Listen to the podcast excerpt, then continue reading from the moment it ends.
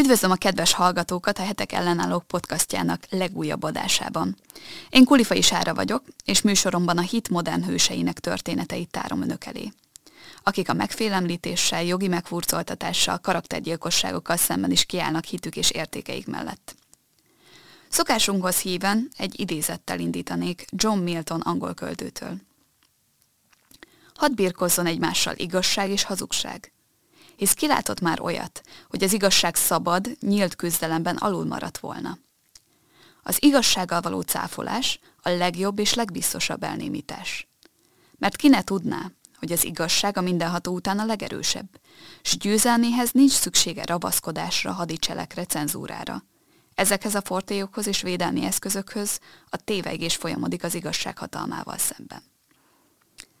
Történetünk hőse ezúttal egy mindössze 16 éves újjászületett keresztény kanadai tinédzser, Josh Alexander, aki ellen azért lépett fel saját iskolája és a rendőrség is, mert bátran hangot adott a béli meggyőződésének, hogy Isten két nemet teremtett, melyek között nincsen átjárás, a férfit és a nőit.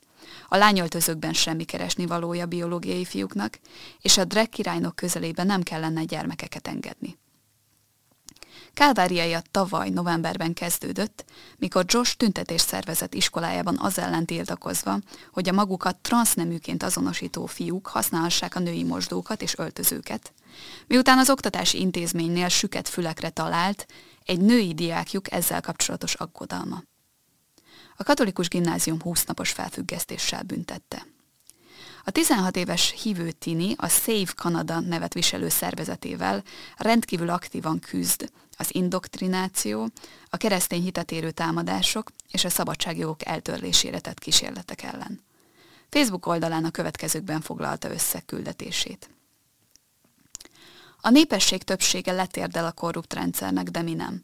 Mi egyedül Isten előtt, csak ő előtte térdelünk. Soha nem fogunk meghajolni a társadalmi nyomásnak, nem törünk meg a Vogue Church csőcselék fenyegetésétől. Jogi, politikai, spirituális és ideológiai harcot folytatunk a gonosz erőivel szemben. Célunk, hogy azon fiataloknak, akik hajlandóak kiállni az igazságért, megadjuk a megfelelő kapcsolatrendszert, platformot és támogatást. Cselekvésre hívjuk a keresztény fiatalságot. A lángot mi visszük tovább, kötelességünk és feladatunk kiállni az igazságért. Ha a keresztények most nem reagálnak, túl késő lesz. Mentsük meg Kanadát.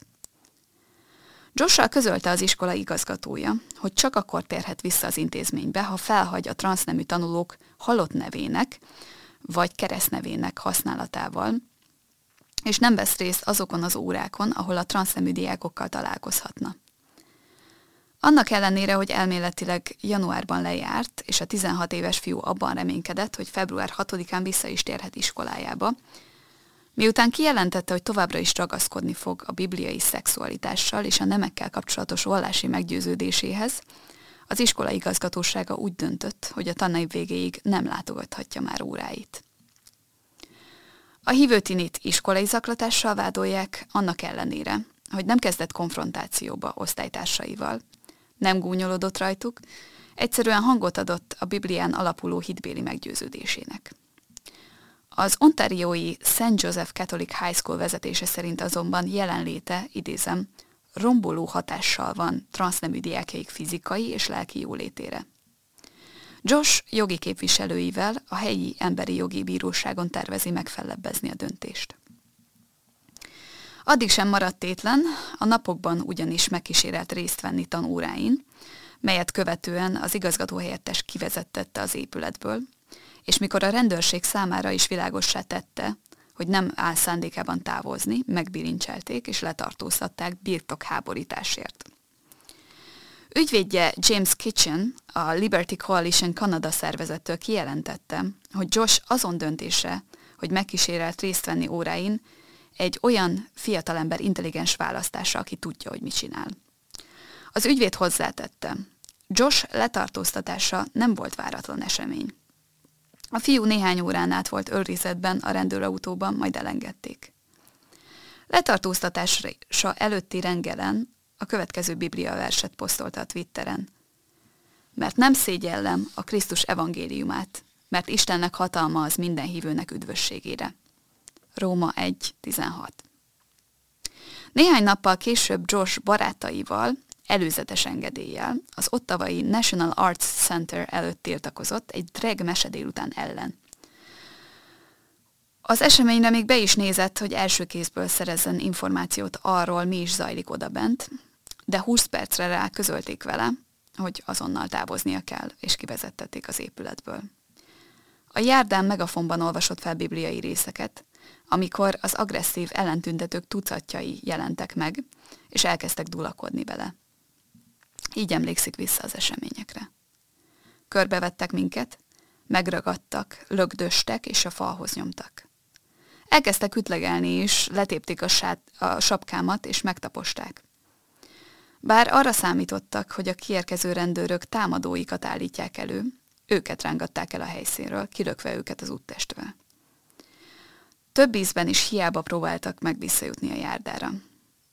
Később a rendőrök úgy döntöttek, hogy őriződbe veszik őket, éppen azután, hogy Josh a kereszténység alapját jelentő verset, a János 3.16-ot idézte, mely így szól. Mert úgy szerezte Isten a világot, hogy az ő egyszülött fiát adta érte, hogy a hisző benne el ne vesszen, hanem örök élete legyen. Letartóztatásai és felfüggesztése azonban cseppet sem törte meg a fiatal fiú elszántságát. Josh kijelentette, nem fog leállni, továbbra is felemeli a hangját, és kiáll a Biblia, Biblia igazságai mellett és a gyermekek szexualizálása ellen. Josh Alexander ügye sajnos csak csepp a tengerben. Az elmúlt években jelentős erőfeszítések történtek számos nyugati országban, különösképpen az Egyesült Államokban és Kanadában, annak érdekében, hogy aktívan népszerűsítsék a gender ideológiát a fiatalok körében, az óvodákban és az iskolákban egyaránt. Justin Trudeau kanadai miniszterelnök 100 millió dolláros támogatásra tett ígéretet az LMBTQ aktivista csoportok javára. Köszönöm a figyelmüket! Ha tetszett a műsor, tartsanak velem jövő héten is, és iratkozzanak fel a hetek YouTube csatornájára.